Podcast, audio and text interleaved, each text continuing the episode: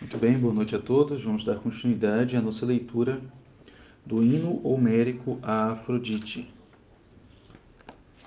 Pois muito bem.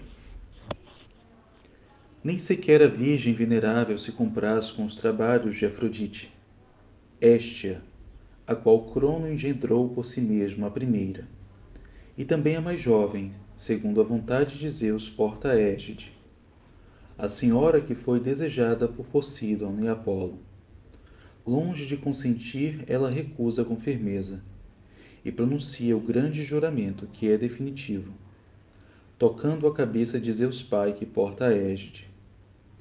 Permanecer a divina deusa virgem para sempre.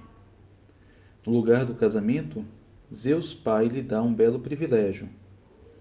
Ela se fixa no centro da casa para ir tomar posse das gordas oferendas em todos os templos dos deuses ela é honrada e é junto dos mortais objeto de veneração.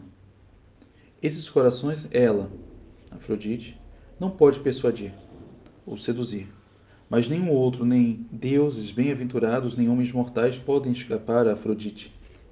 Ela conduz até mesmo a razão de Zeus, que se compraz em lançar o raio, ele que é o maior, que tem na partilha a maior parte das honras.